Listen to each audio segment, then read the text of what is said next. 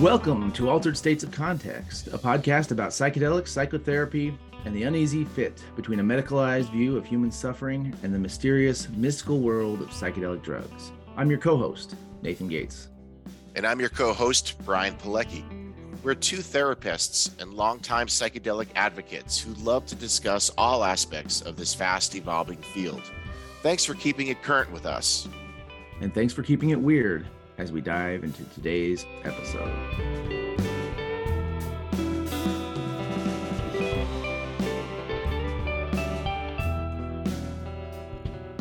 All right, today Brian and I are going to talk with Andy Mitchell.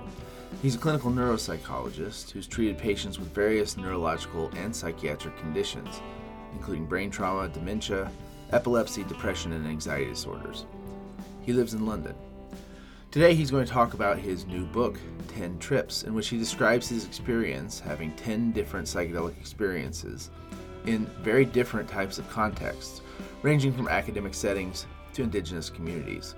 He provides a fresh take on psychedelics and a unique perspective of sampling several sub communities within the larger psychedelic community, including therapists and scientists, psychonauts and inner travelers, and spiritual or religious practitioners.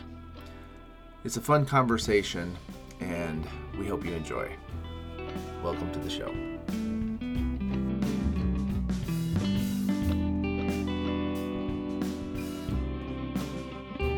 Hi, everybody. Welcome to another episode of Altered States of Context. I'm your host, Brian Pilecki, along with my co host here, Nate. Nate, how are you? Good, good, thanks. I'm really excited to introduce our guest today, Andy Mitchell, and talk with you, Andy, about a really seems like fascinating book and uh, perspective on the psychedelic field. It seems like a book that's uh, traversed a lot of ground. And I'm wondering if maybe you could start us off by telling us a little bit about the book and the project that you worked on.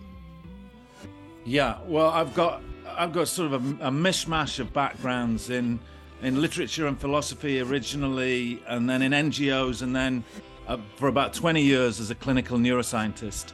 And I wrote some rather sort of strange case study books under a pseudonym that were a mix of Oliver Sacks and um, Hunter S. Thompson. And uh, a couple of years ago, my publisher, uh, Penguin in London, approached me and said, "Why don't you take on uh, psychedelics?" Um, uh, it's it had been a few years since Pollan's book, and I had not taken any drugs for 25 years, and so I thought I will jump in in a terrified being terrified, the only way is to jump rather than dip my toe. So I committed to doing 10 different psychedelic drugs in 10 very different contexts, beginning in an F- fMRI machine with a drip fed DMT, and then ending up in the Amazon with um, uh, indigenous tribes, uh, different indigenous tribes with different indigenous substances, and then curating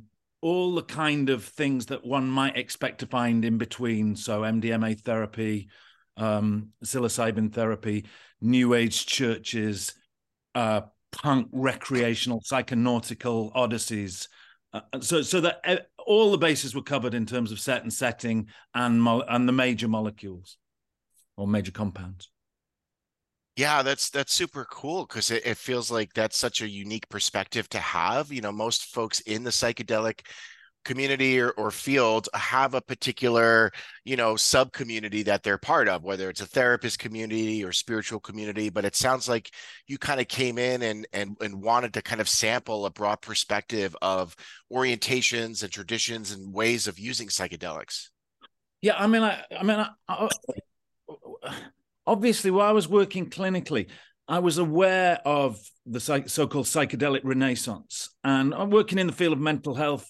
Primarily, I was in neurology, but I did work in the field of mental health, and I know how attritional that field has been, and how little innovation there's been in terms of psychiatry for for so long, and the limitations of the medical model, whatnot. So then as one does, one saw papers or read news clippings about the revolutionary um, impact that um, things like psilocybin and MDMA were having in clinical trials.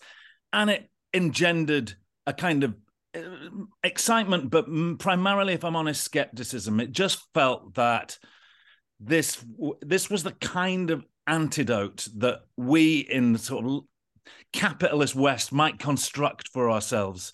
We're kind of going to hell in a handbasket in terms of the medical model for treating psychiatry. We need some new superhero. Big pharma's run out of ideas. There's hardly been anything pharmacologically for so long. Uh, so that was my that was that was the sort of uh, as well as being aware of uh, being quite aware of how some people's lives had been totally transformed by it. I was also just naturally Britishly skeptical about this hype machine. And it seemed that you could track it from, you know, before Pollan's book, but certainly with Pollan's book, there was a quantum leap. And then just as I started sniffing it out, there was it was obvious that, you know, the whole thing had been um, venture capitalized and that there was patent arguments going on. So when it when it came to it, I thought I really want to sample uh, the minutiae of different models, as well as the as well as kind of as well as wanting to do something kind of picaresque and travelogish myself, because wanting that as a writer and as a series of experiences, I wanted to uh, traverse as much psychedelic conceptual terrain because it seemed quite quickly that psychedelics are, if apart from their own qualities, they are something of a test case for what we as a culture do with novel objects. And uh, from that perspective, it shall I carry on in this sort of vein, or do you yeah, want to? Yeah, no, go so for it. From that perspective, it, it, became as I curated these trips, it became obvious that there was there was broadly speaking, one might one might have a medical model for usage, a spiritual model for usage, and let's call it a recreational model for usage. But within the medical model, uh, it, there was an obvious fractionation between the kinds of research that was happening in, in neuroscience. For example, Robin Carhart Harris's uh, attempts to build some kind of um, model of action and mechanism of action for the effects of psychedelics on the brain. And this seemed to be a long way from what was happening in terms of psychotherapeutic research within the medical model. And there was, an you know, where, where, for example, in the neuroscience, they might speak of neuroplasticity. In psychotherapy, they would speak of psychological flexibility.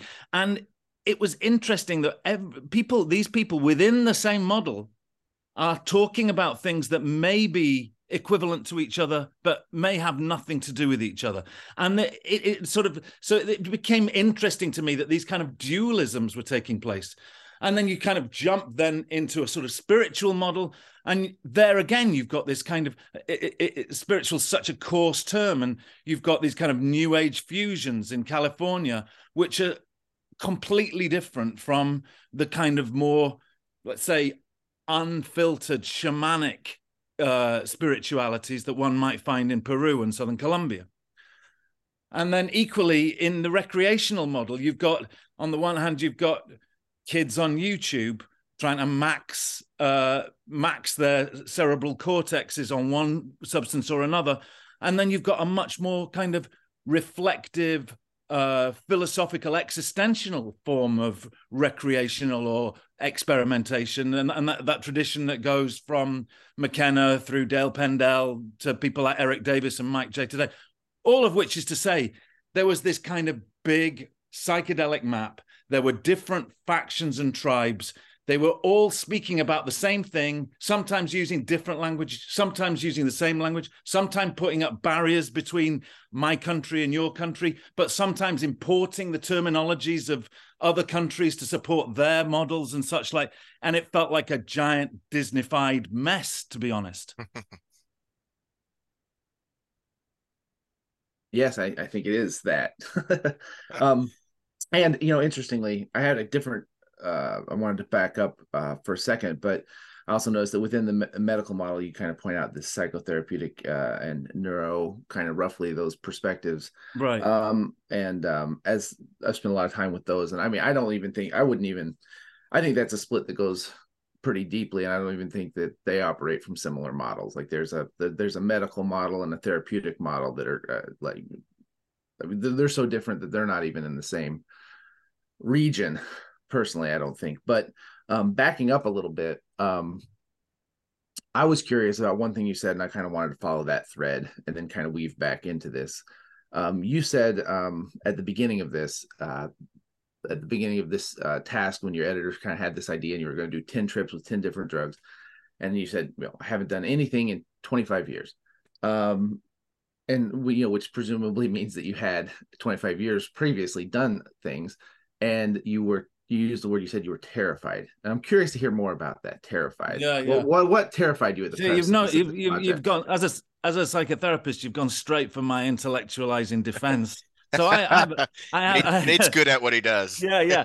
So I, yeah okay. So i'll uh be uh, earnest. Um so i badly abused alcohol and class A drugs in my late teens and early 20s. And if I took psychedelics then, which I certainly did on occasion, it was on the top of a, a taster menu of booze and other other class A's. Yeah. Uh, and then I got clean and sober around about the age of sort of in my mid 20s, something mm-hmm. around around that time. And to begin with, I took it in a kind of very orthodox 12 steppy way. Uh, and for most of the time, I was like that. But things just, I start, uh, I took a sabbatical from a hospital in London uh, about four years ago when there was some seismic changes in my life, the death of my father, um, and, and other things, that, uh, an illness with one of my kids. I took a sabbatical and went to, uh, and the, the purpose of the sabbatical officially was to look at how mindfulness meditation might be used in clinical neurology uh, with different patient groups and how those how those say for one of a better word eastern technologies might be adapted to the patient groups that we were encountering in london um, and that was the purported um, uh, purpose of the of the sabbatical but i kind of found out quite quickly that i was just burnt out and i needed to uh, meditate. And I was in uh, Big Sur uh, in uh, a car park in Whole Foods, and this lady just walked across the car park, and she was just she just had something about her. So I um, I put I wrote a note down uh, and put it in the windshield of her car. Said, "Would you like to go for a cup of tea?" And we were we found ourselves having tea uh, the next day, and it turned out that she was an ayahuasca that she ran ceremonies. This was her business for a for a, an ayahuasca church, and we got into a kind of debate about the virtues of uh, of psychedelics. Uh, and first of all, that was intellectual, and then it was then she was saying, "Well, how the how the hell do you know what you're on about? There's different ways of knowing things, and you've." You've got no knowledge of these things, and yet you you treat them with a certain degree of disdain. And I had to take the point, and she was kindly and supportive and thoughtful. And she took me to a toad ceremony. Uh, so this was about this was about three and a half years ago, and I had this experience of on a breakthrough dose of five meo of these unbelievable profundity, and it made me um, curious. But it also was you know unspeakably terrifying in the build up enduring it it was only it was only in the sort of the the 20 minutes where i re uh re sort of territorialized in the room and watched the layers of myself come back uh as thin skinned as an onion. I could see every single constituent part of my selfhood um re reforming. It was only then that i sort of saw what that terror might be uh, pointing towards and so that made me curious. So I, and i think you know, i ended up on the on the research for the book i ended up doing 40 trips in 60 days. It was the way that the thing was curated was in a very condensed amount of time. And i would say for every one of those each trip began with anxiety and um fear and a wish and a regret and a wish to not be there. and I learned um, how to meet that and uh, work with it and in make inquiries about it. And uh, interestingly, particularly the MDMA experience, which was guided by an expert, was very useful for just sort of turning that anxiety on its axis and seeing something that it gave it gave way it gave way to beyond it. And I and I, I remember then reading um, Matthew Baggott, who's done quite a lot of on the neuroscience of um, MDMA, and and and there are there are sort of neuromechanisms that suggest that initial anxiety is is part of the pathway into the heart opening. The, that's as far as I got in terms of reading about it.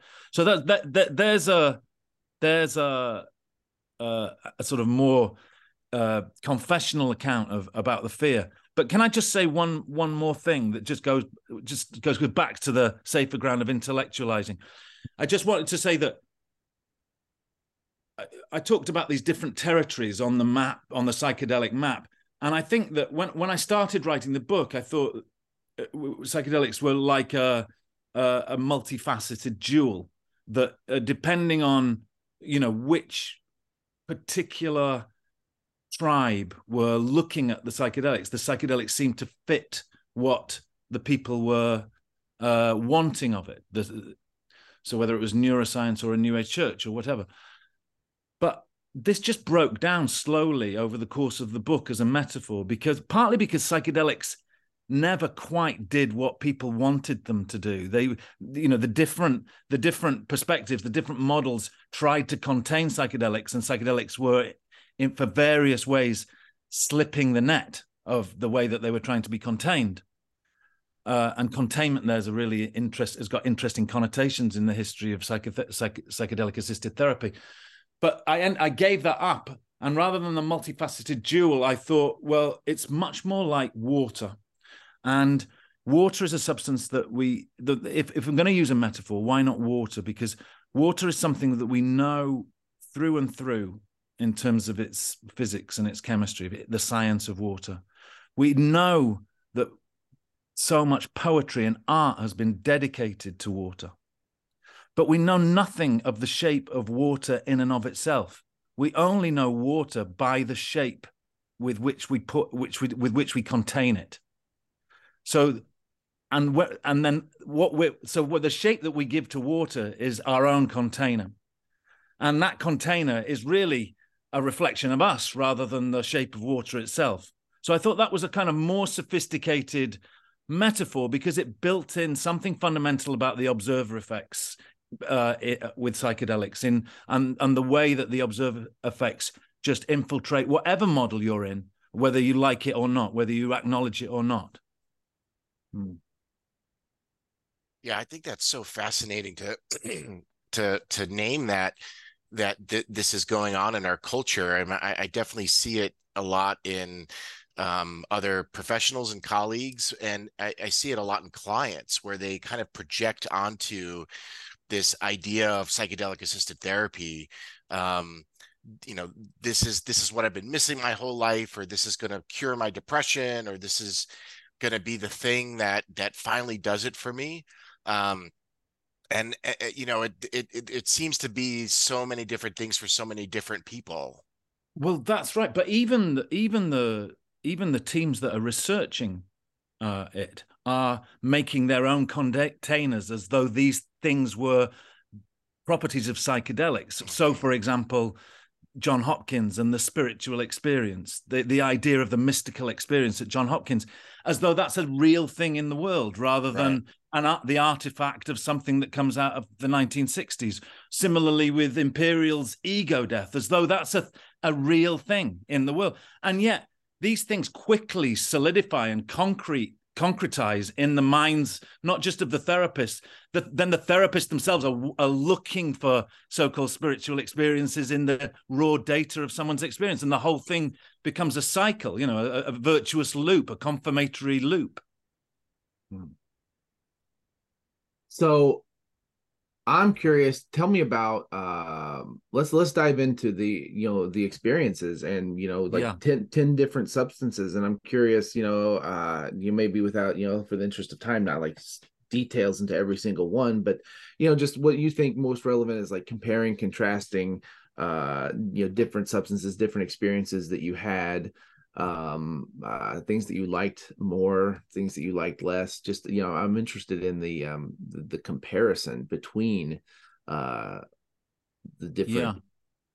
experiences evoked by different substances i mean i think uh, you know uh, um there's a sort of uh um it's a commonplace to say everyone's got a drug of choice the, the, the drug that suits their personality like the food or the sport that suits their personality and I think for me, it w- it definitely appear, appears to be mescaline based um, substances. I I found my experience um, with very strong wachuma uh, in the Andes with um, a curandero that used different. I mean, there's there's a. I go into this in the bit a bit in the book. There's a sort of quite a confusion about wachuma's lineages and the different practices, but this guy this guy gave us different on across the course of a week we went through several different wachuma ceremonies and one in particular uh, which i think was from the Caro tribe who are native to ecuador involved waking at, at dawn around about 3 a.m and walking up a volcano to watch the sunrise. And then the half-life it's about a 13 hour experience. And we spent all 13 hours in the mountains largely walking in silence and then maybe stopping once every hour. Um, uh, and there'd be silent meditation and then some music and singing for five or 10 minutes, and then we'd continue walking. And I mean, I think, okay, so why, what is it about mescaline that, um, I think one thing that mescaline so appeals to for me is that there was no visual hallucinations. There was just the sense of uh, becoming uh, an organ of receptivity to the quality of thisness or being in the natural world. So suddenly, uh, my sense of the aliveness of the grass or the trees or the birds was so overwhelmingly powerful. And the gap between myself as an observer and thinker about them and them as separate and um, uh, mysterious collapsed. Not that I knew anything about them, I just was of a piece with them. There was something, uh, and it, uh, it, reminded me very, very powerfully of poetry I'd re- read. Um, uh, di- different kinds of poetry, and also different kind of early philosophy about the nature of being. It just it was so, so profoundly associative for me. Um, and I found myself quite to my surprise just in tears for the whole of the 13 hours without really re- really feeling any sadness uh, it, it, tears for the first time that were just bidden by nothing other than a sense of beauty and connectedness mm. so that that was um that was one experience. I think that I think it suited me particularly because there was no containment either. I wasn't I didn't have an eye patch on. I wasn't on a on a couch as I had been for some of these other experiences. There was no playlist that was being inflicted on me. I, I got the sense of my own animal nature and being free to go anywhere, and I, I really appreciated that too. So interestingly, you know, given the nature of our our just conversation so far and you know we kind of go back and forth between experiential and then like putting words or models or yeah. um, you know and this you know what you're describing is sort of like a boundless type experience you know? And so immediately i'm sure you know you are then you know 13 hours you're ends you know you're starting to come down and you know increasingly the next day you know that mind comes back online right? And i'm like and i'm curious what container what water container are you building right away for it? Because that's my guess is that's how you know your mind works is that immediately you're that was amazing. And how do i how how does this container building uh mind of mine begin to make sense? So i wonder what you noticed about that yeah it's a, your own model around it. It's a it's a good it's a good thing because you know I think there was something about that particular tradition where you don't talk about your experience with the other people. It's just mm-hmm. you know we've got Western psychotherapy um, uh, where we uh, where we're encouraged to talk and you know divulge, uh, uh, uh, expose our defense mechanisms, go into difficult stuff. Whereas with this particular tradition, there was just it was the opposite. Let's just keep it silent. It's for you that, mm-hmm. and and you ask about how I internalized it. Well, I kind of felt the set.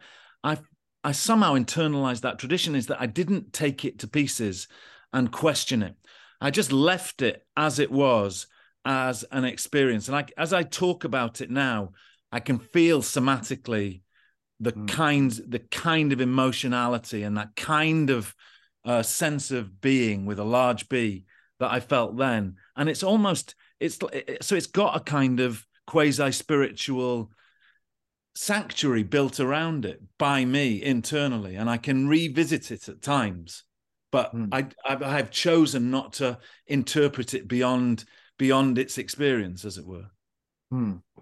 You see that, don't you, in kind of religious traditions a lot, a lot yeah. too, where they like build sort of the like, build a sanctuary around the sacred, where it's like you you don't, you know, until like you won't say, you know, the um there's certain words or certain um descriptions you just like they're just built to be not well right and i want named. just and you know in the spiritual traditions as with psychedelics there's a lot made about ineffability about mm. how that was that experience was beyond words and maybe one aspect of that ineffability is actually to maintain privacy to maintain that sanctuary i don't want to give over to you something of that meaning because it's it's unique to me.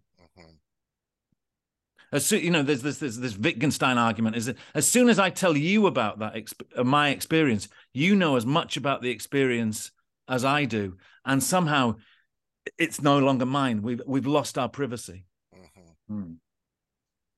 Mm. Yeah, it's a very different, um, very different than I think so, some of the fundamental assumptions that are built into the Western use of psycho uh, psychedelics that you know uh, emphasize the role of integration and talking about experiences. Yeah. I, I'm curious, like given your doing these uh, having these experiences in such different settings um, if you were to reflect on the more western psychedelic assisted therapy model that involves eye shades and a playlist like you you know alluded to before what do you what do you see as its strengths and what do you see as its weaknesses like did uh, I, am it seems like you probably yeah. have because I'm in that model all the time, and you're somebody who has uh, not only been in that model but but has experience with many others yeah i mean i, I don't pr- profess expertise about the model but i'll just give you like from the hip thoughts about it um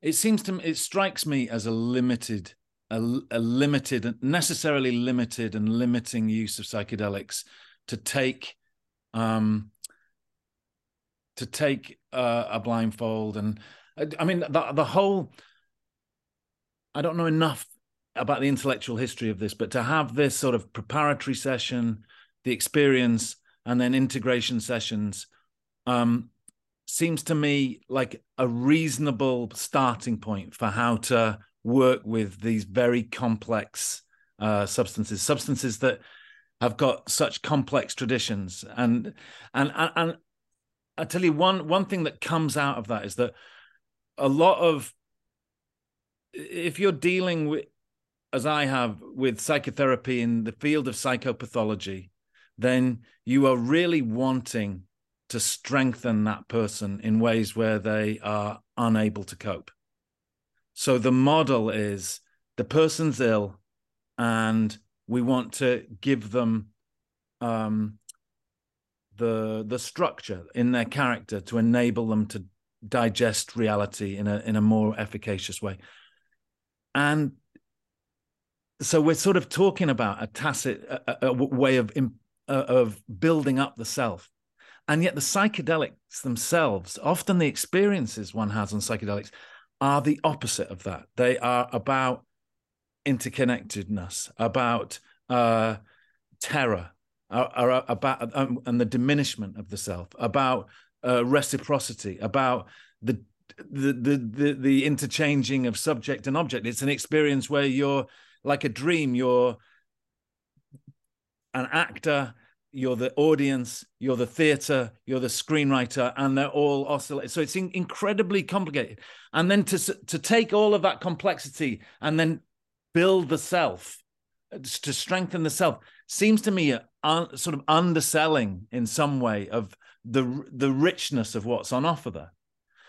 I th- I think that um, that said, it, it, I mean it's obvi- it, it's obviously worked incredibly well uh, thus far, and I I think you know the role of music, for example, is is poorly still poorly understood from a neuroscientific point of view, certainly, and clinically, it's, it's there's some um, I certainly I wrote a chapter on music in the book uh, on the importance of music, and there was something about again the sort of John Hopkins idea of having a playlist and that the music somehow is kind of a mechanistic trigger for certain types of experience, and therefore having a tendency towards certain types of music against uh, other other types of music. All of that seems to me to get a little dodgy in terms of sort of reinforcement learning and that kind of thing. So that's just some initial thoughts. Yeah, I, I think you, you know. Sorry, Ryan, but I think you'd find a, a, lot of diversity sort of within the um, people who think about this therapeutically for sure. Sure. Um, but it is why I mean, someone you know with your background, you know, literature and philosophy, I think is like that's something that I, I uh, really appreciate and kind of oftentimes try to really encourage you know people of a lot different backgrounds i don't i think it's not necessarily useful for even um like the clinical use or the therapeutic use i don't think it's very useful for only people with a therapeutic mindset to enter into that space because i do think a, a very broad array of perspectives is extremely useful because there's so many different ways to look at the human condition and, and i don't i'm personally not a medical model person i'm a psychotherapist but i don't really buy or use or think in terms of the medical model at all. I don't think in terms of psychopathology. It's just not a way my uh, I approach um, I approach people. Um, you know, and so I think that uh, the idea of building up the self doesn't you know resonate with me therapeutically at all. It's like, right. well, that's that, that I don't. That's not what's happening. That's not what's really useful. Um, and so I think there is a broad diversity, and the more the better. Um, and um, I really that love it. In practice, oh. but the, but uh, in terms of the researchers, at least as as when I last looked at it, there's been so little granularity in looking at um, the perspectives of different psychotherapeutic modalities. There's just been this quite dilute mulch uh, of psychedelic assisted therapy that's been sort of under conceptualized in lots of ways. You know, there's been, as far as I I know, little um, little work done, for example, on possible the possible transference and countertransference between patient and um, therapist, or how that might be conceptualized from different types of psychoanalytic or yeah. systemic practice. Yeah, this is interesting because we're right, like we're, we're right in this conundrum, aren't we, of uh, space versus conceptual. Uh, you know, like we we were talking about early. You know, like on the one hand, you know, it's like giving space, which I think a lot of the models defer to that, right? They defer to, yeah, hey, whatever. Like, let's not try to over conceptualize it.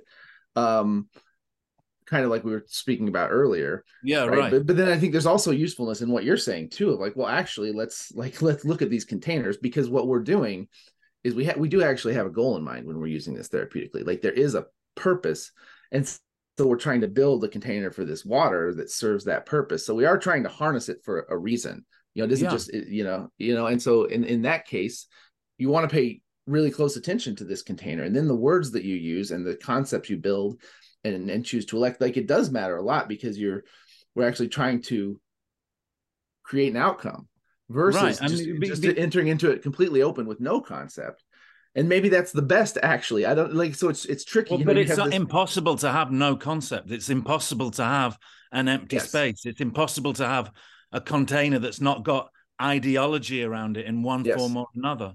And and and and and I think psychedelics uh, uh, seem to have a kind of intuitive wiz- knowledge about finding out the biases of whoever's mm. uh, whoever's holding the space. Yeah. This to me is this is one of the things that makes it so fun is it gets into this like um territory of uh, language and the limits of language, but you can't leave language alone because I mean you can't. I mean you like like you can't leave it alone, but you can recognize the limits of ideology. But then you're captured by ideology. But then you see yeah, yourself yeah. being you see yourself being captured by the ideology. Like so, it's it's to me this is the more the most fascinating aspect of psychedelics is sort of how well, it relates right. with how we conceptualize things. And I think there's something that the that, that psychonautical tradition uh, uh, have really been onto, and it's certainly there in indigenous cultures as well. About psychedelics are tricksters, they're jokers, they use yeah. comedy, they use they use envy, they use hatred, they use these things to carry the person in different ways, to mm. get energies moving. And a lot of the science we read about is just so frigging earnest and one dimensional. And there may be side effects, but we're after the spiritual experience. In, when I was in Sibundoy, in, what they really want is evil wind. They want you to be farting and being sick and groaning and feeling like you're going to die. That's that's what the shamans there are known for, moving this, and that's got a really dense, complicated colonial history of the the locals resisting the Jesuits in the 19th century, and the Jesuits murdering all of the curanderos. And you know, it's it's, it's there in the land, but you, you'd find these taitas one minute sort of giving you very serious histories about colonial, and then the next minute just having a you know farting and laughing their heads off, and there was just nothing earnest or therapeutic about this in in the in in, in inverted commas, you know. Mm-hmm, mm-hmm. Yeah, it's often the therapeutic, uh, you know, the therapeutic aspect. Uh, you know, in my experience of a of a of a psychedelic trip, isn't therapeutic in the slightest. Like it's it, it relates to nothing that you would talk like that we would discuss like you think of therapeutic as this like your, your words earnest sort of one-dimensional thing. And what actually is therapeutic is isn't that. It might be sometimes but in my experience it's it's it's it's not that you know it's it's it's, it's this absurdity for me is is is one of the things that that, that really yeah. reorients me um a lot. You know just you kind of get this uh, view of just sort of the absurdity of uh of, of your situation in a moment and and, and that's a very yeah. reorienting experience yeah yeah yeah I, that that remind and and how absurd absurd the a sense of the absurd can even without drugs can be something that uh, mm-hmm. rescues us from our, our, sense of self uh, our sense of taking things too solidly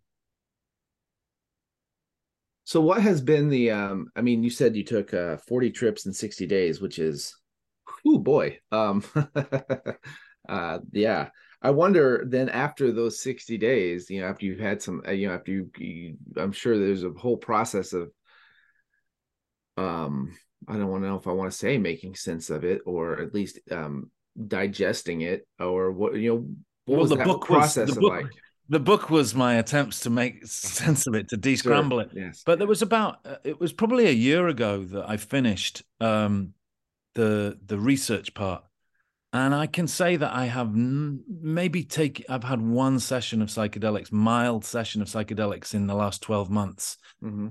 and I have not missed it, and yet I have not made any kind of uh, prohibition about n- not doing it again. I'm sure I'll do it. I'm sure I'll do it again um, when the time is right. And I don't even know what the time is right means or in what way I would use it, whether it would be to have a laugh or to go and investigate some profound decision I have to make or what. I do like the I, I, I some I, I do like um the music that's made in ayahuasca ceremonies. I'm really drawn to that and the kind of coming together that that can promote. Um, but then I also just like uh, being on my own in the forest as well. So the, there's the yeah, I don't have any prescriptions. I'm just a, uh, having done that kind of research. I'm just aware of many different options, and I made I made an awful lot of close. It seems to promote close friends, uh, friendships, and I've made a lot of those across the world. So the idea of going back to them probably means, you know, diving back in on a journey. Probably. I mean, I don't know, but it yeah. you could start a, a podcast with with one of them. That's I, I, you know, I was, saying, was... I was saying before we yeah right, but I was saying before we started, I'm I'm really glad to have had two years to think and experience deep psychedelics deeply, and I'm really glad that I can move on and do something else now that's equally interesting. Uh, um, and I, I, I'm I'm I'm about to do another book which is on it's on on how the our culture's being drawn to different kinds of extremism, and I'm going to have one chapter where I go to um, Gabon and take Iboga as as my personal uh, extremophile tendency. So I'm not completely leaving it behind, but most of the book is going to have nothing to do with psychedelics, thankfully. You know. Yeah. I'd love to ask another uh, cliche therapist question, if you'd allow me, Andy, yeah. which is, um, kind of in line what we're talking about like i'm curious how this process might have changed you. So you know it, after like if we if we met you before you had yeah. these experiences and after you've you know after you've had them digested them by writing the book you know how how might you say you're a different person today? Yeah well i i think it's subtle rather than radical right for a start. I, I think one thing that i've noticed is that i um when internally I feel like I'm going to die or that something is deeply, deeply threatening, I just don't take it as seriously as I used to. Um, so, and that is that that is a huge difference. I mean, even I say it's not a big thing, but that is the difference. Having encountered death so many times in so many forms on psychedelics, I kind of got the hang of how to let things uh, die of their own accord. Um, I think that I am I've always been open to new experiences, you know, high in trait openness. But I think I'm I'm more open to other people's accounts of reality than I was before. I think, you know, when I started the book, I was broadly you know broadly a materialist I, I might have had spiritual inclinations and such like but if you put me against a wall i was going to say that you know science is the answer and i I think psychedelics have definitely loosened my in a, in a healthy way have loosened my my sort of puritanical grip on those kind of notions. I think that I I I think I'm just I feel like creativity practicing creativity is far more important these days than I did before I started taking psychedelics. Hmm. I feel that um uh helping people who are in desperate straits is also something that I need to make a kind of regular observance. Even if I'm not if I'm not working clinically anymore, I, I still need to find that way. And I think that psychedelics gave me that experience from the bottom up. Often, I, you know, I, I did plenty of ceremonies as well as the ones with me tripping. I did ones where I was helping out, and that was just very moving when people were really, really uh, deep in their own offal. So those mm. things a leading uh, uh, you know a leading question perhaps picking up on you know what you said earlier about that kind of oceanic experience. I'm guessing there's some uh i'm curious about i guess uh at like how you would like your relation to you know helping people but also the the non-human world. I'm curious about your experience of that. Yeah i mean i didn't have a i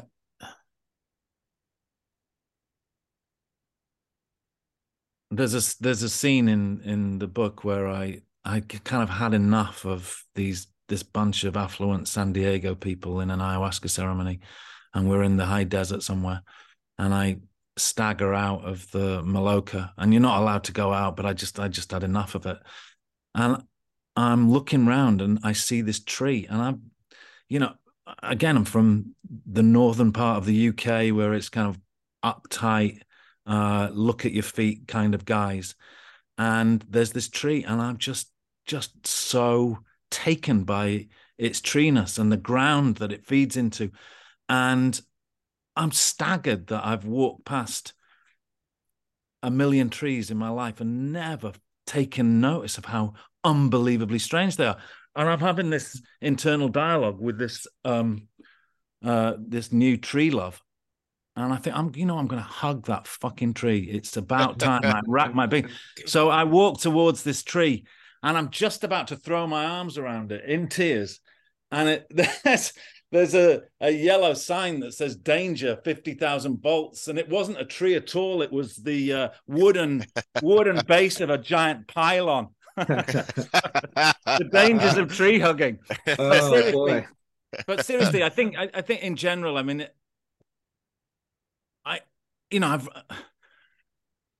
I'm more it's it's only a crack I'm definitely more interested in the life of other things but I would say this: there's it doesn't surprise me that psychedelics tries to promote eco awareness as a as a symptom, and then the research suggests that everyone falls back into exactly the same, you know, mm-hmm. habits that they always did. So. For me, and I think this has been a salutary lesson, psychedelics have illuminated a number of different things. But unless I, unless I say, okay, the slate's clean. I've really got to develop a muscle. Psychedelics aren't going to give me a muscle that I didn't have before, or a or a discipline I didn't have before. Mm-mm. So, I, so I have got something of a practice now where I take myself off into the wilderness and and do a do a couple of rituals that are not very intellectually rigorous. Yeah, I like how you put that too. It's kind of a crack um, because I, I I do think that that's like it can crack a perspective. It can you know it can open uh, you know, create the sort of this openness and what is often a you know kind of a pretty sealed view of things, and it can create right. that crack. But nothing changes then fundamentally unless we walk through that crack with some sort of right. action over time in our right. lives. Um, so you know, we do get, get the opportunity, I think, to try something different, to feel drawn to something different, and then to act from that place. And but if we don't, if yeah. we don't act, if we don't take and do something with it, uh, it goes, I think, very quickly yeah. to back to where it was before. And I like I, I like the idea of the crack as well because like whatever model you have for yourself or the world or psychedelics, it's gonna have cracks in. It's gonna just have cracks in, and you do get to choose what to fill the cracks with because you can't fill it with intellectual rigor because the cracks just move around. Then yeah. you can't. You've got to choose. You could you can fill it with God if that suits you, but I think psychedelics help me fill the cracks of my thing with kindness as trying to make kindness mm. some kind of uh ethics for crack filling. Mm. Yeah, that's lovely. Um it does um yeah, it, staying with that crack and kind of the overall uh, you know theme of the conversation too. One thing I often go on and on about is you know ideology and the danger of ideology. You know we really want as people i think uh, i think there's this um drive towards like coherence and you know having a mental map that perfectly adheres to um reality which is of course not possible. Like it, it's it's not a possible thing but there's a i think i think there's a really powerful drive to do that yeah. um and then when there's a crack we, we would rather distort our view of reality than distort yeah, our yeah yeah our, yeah. Our, our, we want to keep this coherent and we'll protect the coherence of this rather than integrate new information. Yeah yeah. And, and psychedelics really makes that pretty untenable in the moment. And it's a question of can you put humpty dumpty back together? Um, yeah. you know or not. Yeah. That's right. In terms of exposing our deceptions yeah I, I would just so there was one one of the trips that I did well one of the chapters was on um the psychedelic nature of reality without any psychedelic drugs. And I spent time with this um the Kogi tribe. Uh, I don't know if you're familiar with the Kogi at all, but they mm, no. they live in the sort of mountains uh, uh, in northern Colombia, and they've they've lived so high in the mountains that they've not really been touched by anyone for fifteen hundred years. And they they they use coca leaves and lime, but nothing else. Um, and they have an incredibly sophisticated spirituality and cosmology that's their own. You know, for example, the the priest class spend the first 18 years in a cave from babe from uh, from from birth to learning uh, how to the, the the interoception of their bodies and how to make divinations about the future on the basis of what they're feeling in their bodies and how it maps onto the world with them. And um uh the, the reason i mention this is that they're in terms of having their minds manifest or having reality manifest constantly manifesting with um, intentionality and symbolism and uh, projection and self-deception. That's at the core of their way of being. You know, they don't need uh, uh, consciousness altering drugs to to to generate that because their consciousness is already so richly kind of what would what would you say sensitive to intention reciprocity self-deception those sorts of things and in a way that was kind of the most powerful experience of all of the experiences because it was just living and breathing in people day in day out rather than according to a 4 hour journey that they may take and at the end of the book, the two of these Kogi are invited by a Colombian shaman to an ayahuasca ceremony, and they uh, they sit there in the middle of the ceremony. There's just local Colombians there. They sit there for for four or five hours, upright. They don't purge or anything. And and one of the one of the uh, the congregation asked them about their experience afterwards, and they said it wasn't very interesting to them. They found rea- that it got in the way of uh, really participating with the world around them. Is how they described it, hmm. which I thought was very interesting. Yeah, that really that is, is fascinating. Well, thanks again for being on our show today, Andy. It was really a fascinating conversation, and would definitely recommend uh, picking up 10 Trips, the new reality of psychedelics. A fascinating read. Uh, so yeah, thanks again, Andy, for for coming on. It was great to spend time with you. Thanks very much. I really enjoyed it. Yeah, and and um, to let our audience know too that that that your book is on Audible as well for people who are um, like myself, audiobook aficionados who you know um, it's, yeah, it's available and, that, that way. And if you do listen to it on Audible, uh, you you'll know some of it was written while microdosing on different psychedelics, and some of it was read uh, also under the influence of psychedelics. And there'll be prizes for who gets what drug for which part of the book. Excellent. All right, look forward to that. All right. Well, thanks again. Thank you very much. Yeah. Yeah, I enjoyed it.